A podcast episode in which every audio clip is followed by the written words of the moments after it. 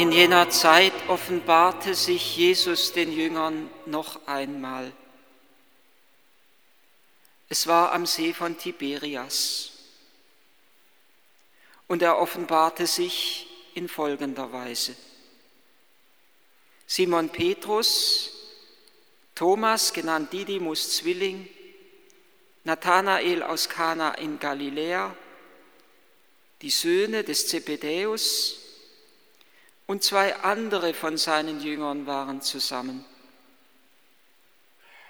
Simon Petrus sagte zu ihnen: Ich gehe fischen.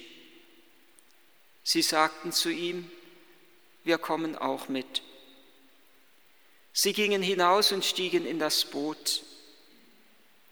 Aber in dieser Nacht fingen sie nichts. Als es schon Morgen wurde, stand Jesus am Ufer. Doch die Jünger wussten nicht, dass es Jesus war. Jesus sagte zu ihnen: Meine Kinder, habt ihr nicht etwas zu essen? Sie antworteten ihm: Nein. Er aber sagte zu ihnen: Werft das Netz auf der rechten Seite des Bootes aus und ihr werdet etwas fangen. Sie warfen das Netz aus und konnten es nicht wieder einholen, so voller Fische war es. Da sagte der Jünger, den Jesus liebte, zu Petrus: Es ist der Herr. Als Simon Petrus hörte, dass es der Herr sei, gürtete er sich das Obergewand um, weil er nackt war, und sprang in den See. Dann kamen die anderen Jünger mit dem Boot. Sie waren nämlich nicht weit vom Land entfernt, nur etwa zweihundert Ellen. Und sie zogen das Netz mit den Fischen hinter sich her.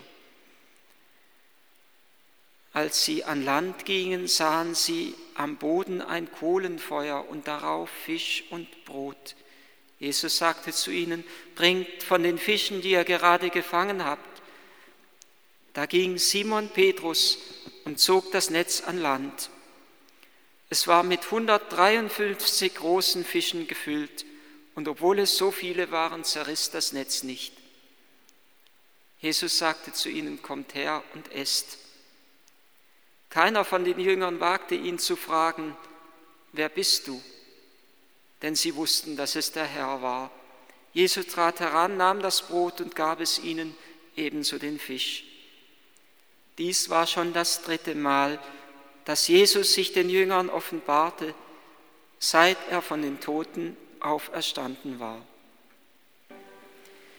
Bei all der Unterschiedlichkeit, wie Jesus, sei es den Frauen oder auch den Jüngern, erscheint, gibt es doch bei diesen Erscheinungen immer wieder etwas wie einen gemeinsamen Nenner. Grundelemente, die sich immer wieder ereignen und die darauf hinweisen, dass sich irgendwie etwas immer wieder spiegelt von dem, wie wir Jesus als dem Auferstandenen begegnen. Zunächst einmal erkennen die Jünger Jesus nicht.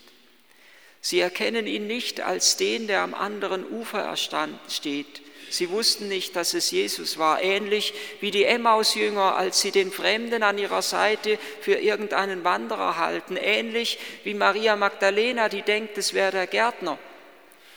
Sie erkennen Jesus nicht, und Jesus erscheint oft nicht in seiner Macht und in seiner Herrlichkeit, aber er erscheint immer wieder in menschlicher Gestalt.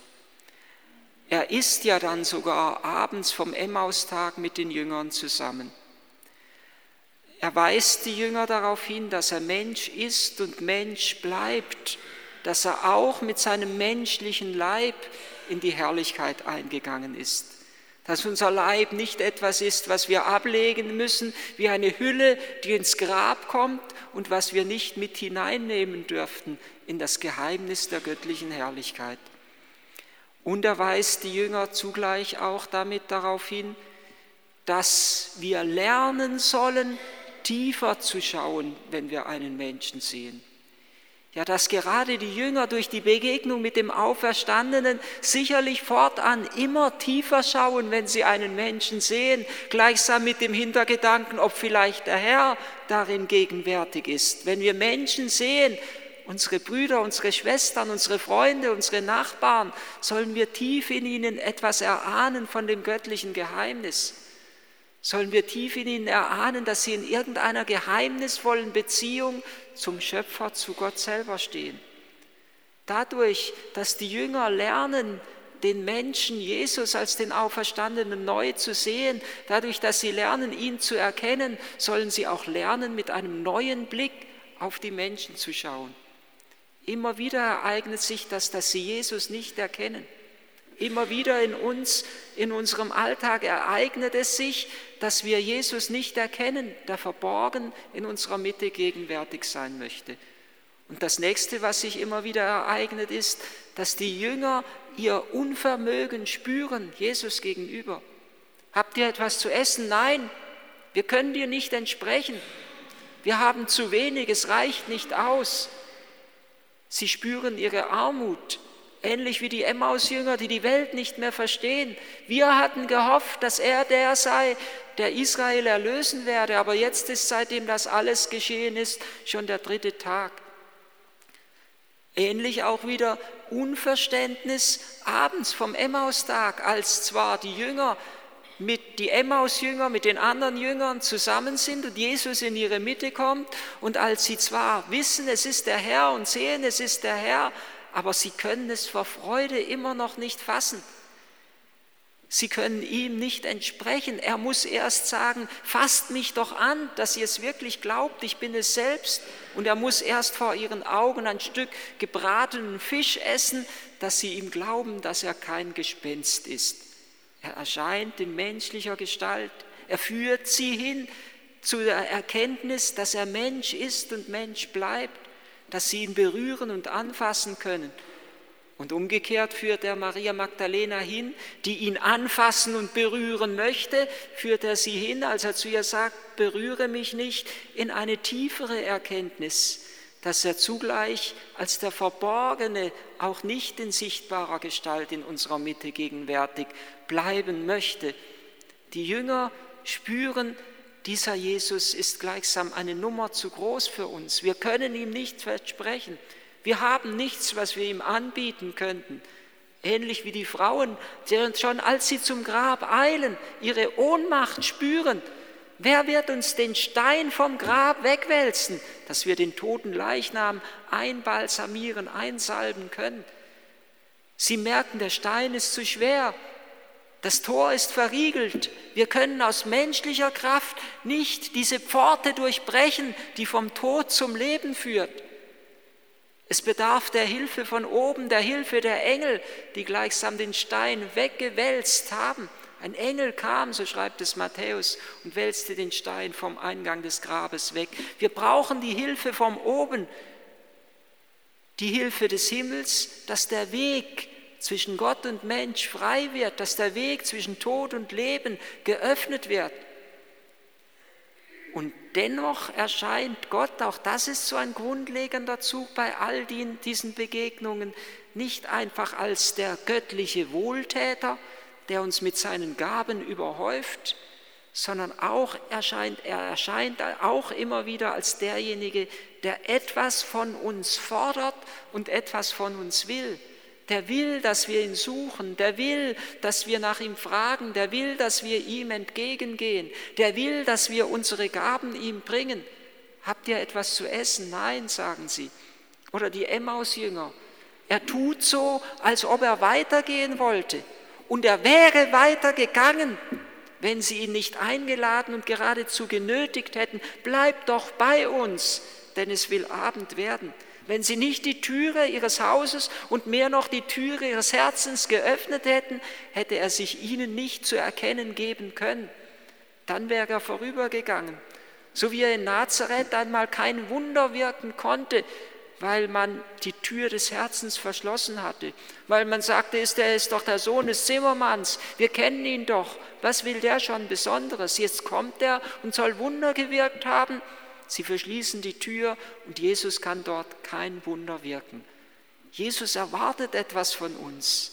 Er erwartet, dass wir ihm etwas geben, ihm etwas bringen und selbst dann, wenn es nur die leeren Netze sind. Ich möchte sagen, sie geben ihm nicht nichts, sondern sie geben ihm das Nichts. Sie geben ihm, sie sagen nicht, du bekommst nichts, obwohl wir etwas haben, sondern sie geben ihm ihre leeren Netze, wir haben nichts, wir sind arm. Und dann sagt Jesus dieses wunderbare Wort zu ihnen, werft die Netze auf der rechten Seite des Bootes aus und ihr werdet etwas fangen. Und mit diesem Wort fordert er zum einen, dass sie auf seine Stimme hören, er fordert etwas ein vom Gehorsam, aber er fordert mehr noch, würde ich sagen, ihren Glauben und ihren, ihr Vertrauen. Sie müssen ihm ihren Glauben entgegenbringen. Ohne diesen Glauben kann Jesus nicht wirken. Ohne eine grundlegende Bereitschaft des Menschen kann er nicht wirken. Werft die Netze auf der rechten Seite des Bootes aus und, so ist es in der alten Einheitsübersetzung übersetzt, ihr werdet etwas fangen. In der neuen Einheitsübersetzung, die letztes Jahr rausgegeben wurde, ist es glücklicherweise wieder etwas wörtlicher und nicht interpretierend übersetzt. Da heißt es dann, und ihr werdet nicht etwas fangen, sondern ihr werdet finden. Und ihr werdet etwas finden, wörtlich übersetzt eigentlich nur, und ihr werdet finden. Ein wunderbares Wort, wenn wir die Worte des Herrn kennen und wenn wir sie tief in unser Herz eingeprägt sind, denken wir natürlich an das Wort, das Jesus einst gesagt hatte, sucht und ihr werdet finden. Genau das ist den Jüngern verheißen und genau das verwirklicht sich in der Begegnung mit dem auferstandenen Herrn am See von Tiberias. Sucht und ihr werdet finden, klopft an und es wird euch geöffnet, bittet und es wird euch gegeben, in reichem Maße, so viel, dass sie sie nicht einmal ins Boot einholen können, so viele Fische waren es. Und dieses Wort sucht und ihr werdet finden, es steht bei Matthäus und Lukas. Und bei Johannes gibt es dieses Wort finden nur noch ein einziges Mal in seinem Evangelium. Nämlich da, wo die Gerichtsdiener, der Hohenpriester und der Pharisäer kommen, um Jesus, und sie wollten Jesus festnehmen. Und da sagt Jesus zu ihnen, ihr werdet mich suchen, aber ihr werdet nicht finden. Denn da, wohin ich gehe, dort könnt ihr nicht hingelangen. Sie werden ihn nicht mehr gefangen nehmen können, wenn er in der Herrlichkeit des Himmels ist. Dort werden ihn nur noch die Liebenden finden. Dort werden ihn nur noch die finden, die ihr Herz für ihn geöffnet haben. Zu den Gerichtsdienern sagt er, sie werden mich suchen, aber sie werden mich nicht finden. Und zu den Jüngern sagt er am Ostermorgen, am anderen Ufer ist er schon, werft aus und ihr werdet finden. Nämlich nicht nur die Fische, sondern durch den wunderbaren Fischfang hindurch werdet ihr zur Erkenntnis des göttlichen Glanzes finden auf dem Antlitz Christi. Ihr werdet erkennen, wie es Johannes erkannt hat, der Jünger, den Jesus liebte, es ist der Herr. Das ist das eigentliche, was die Jünger gefunden haben an diesem Morgen. Sie, der Herr hat sie durch die Nacht des vergeblichen Fischens geführt. Er hat in ihnen die Sehnsucht geweckt, die auch Maria Magdalena am Ostermorgen hatte. Und ähnlich wie es Petrus bereits schon einmal erlebt hatte am Beginn seiner Berufung, als er ebenso so einen reichen Fischfang erlebt hat nach einer Nacht des vergeblichen Fischens, als er auf das Wort des Herrn hin die Netze erneut aufgeworfen hat und er Jesus zunächst als Meister angeredet hat und nachher als Kyrios, als Herr, wo er durch die Nacht hindurch zur Erkenntnis Christi gelangt ist, genauso gelangen sie nun durch die Nacht des Karfreitags hindurch zur Erkenntnis Christi, des auferstandenen Herrn. Und sie kommen nicht alleine zu ihm, das ist ja das Tröstliche, sondern sie schleppen ein Netz hinter sich her. Jesus, äh, Petrus zunächst, auch Petrus ist es, der es dann als Anführer der anderen ans andere Ufer hinüberzieht. Und es ist interessant, sie können ja die Netze, äh, sie können die Fische nicht in ihr Boot einholen. So viele waren es, so viele sind es, die sie gefangen haben. Sie können sie nicht, sie konnten es, das Netz, sie warfen das Netz aus, heißt es, und sie konnten es nicht wieder einholen. Der Mensch aus eigener Kraft vermag das Werk der Welterlösung, der Rettung des Menschen nicht zu vollbringen. Er braucht die Gnade Gottes dazu. Sie können, so lese ich es gerne, die Fische nicht in ihr Boot hineinholen, sondern sie ziehen gleichsam das Netz mühsam hinter sich her. Es ist ein Bild für die Evangelisierungsarbeit der ganzen Weltkirche durch die ganze Kirchengeschichte hindurch. Mühsam ist es, die Menschen hinter sich herzuziehen ans andere Ufer, weil sie es irgendwie noch nicht so richtig begriffen haben oder begriffen woll, woll, begreifen wollen, dass dort die Rettung ist und wir nicht hier allein auf dieser Welt unsere Erlösung und unsere, unser Heil finden können. Es ist eine mühsame Arbeit, dieses Fischernetz hinter sich herzuziehen. Sie ziehen es hinter sich her und es ist gefüllt mit hundertdreiundfünfzig Fischen. Offensichtlich haben sich die Jünger die Arbeit gemacht zu zählen, weil sie so überwältigt waren von der Menge dieses Fischfangs. Ich bin sicher, dass sich auch hinter der Zahl eine tiefe Symbolik verbirgt, aber vor allem verbirgt sich das dahinter, dass keiner unwichtig ist und dass jeder Einzelne in dieses rettende Netz der Kirche aufgenommen werden soll und jeder Einzelne ans andere Ufer geführt werden soll, um in die Begegnung mit Jesus einzutreten.